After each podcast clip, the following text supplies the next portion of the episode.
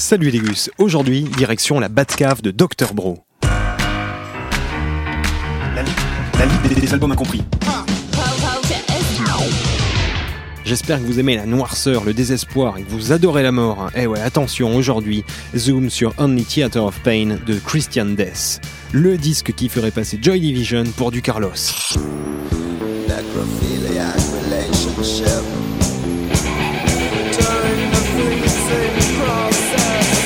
Petit retour en 1982, période faste et floue du post-punk, surtout en Angleterre où sortira cette année-là le mythique Pornographie de The Cure, album qui est à l'origine de la mouvance cold. Il faut bien imaginer tout ça dans le fog, le chômage et sous la grisaille. La mort nous accompagne.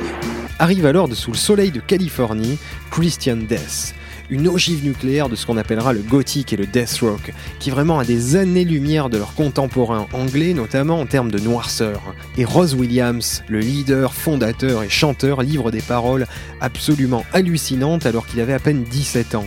Anti-religion, fascination morbide, obsession et romantisme très macabre se mêlent au désespoir et transforment tout l'album en une suite de poèmes décadents et très surréalistes. Mais parlons un peu du son du disque. Magneto.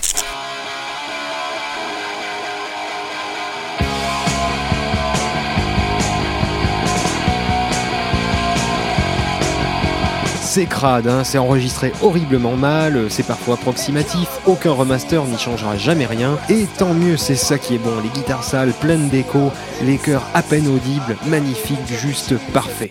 J'adore ça. J'adore.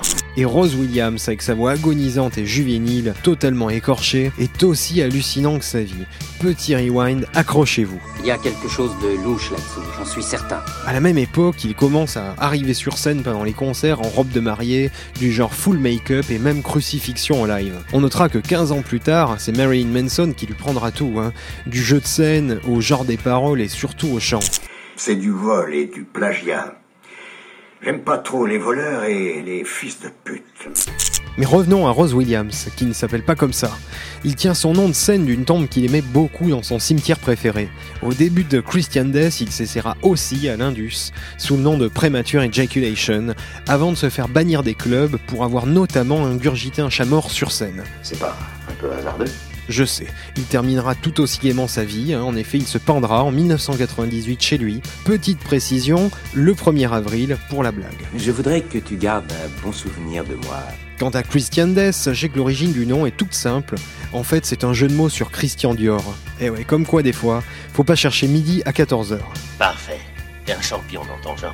Bref, maintenant que vous savez tout ça, sachez que dès l'ouverture du disque, celui-ci vous marquera à jamais. Écoutez-moi un peu ça.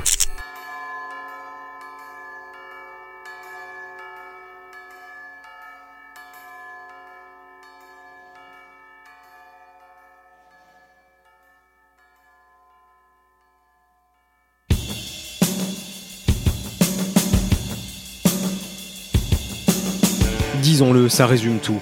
Les cloches, la nuit, ce sont caverneux. Bon, je vois qu'il est bientôt la pleine lune, moi je crois que je vais me casser dans les bois. Je vous laisse mettre votre plus beau vernis noir j'espère que vous jetterez sur cet album qui n'a jamais été égalé et avouons-le, ne le sera sans doute jamais. Salut les gus Et n'oubliez pas de retrouver aussi la Ligue des albums incompris sur radiocampusparis.org.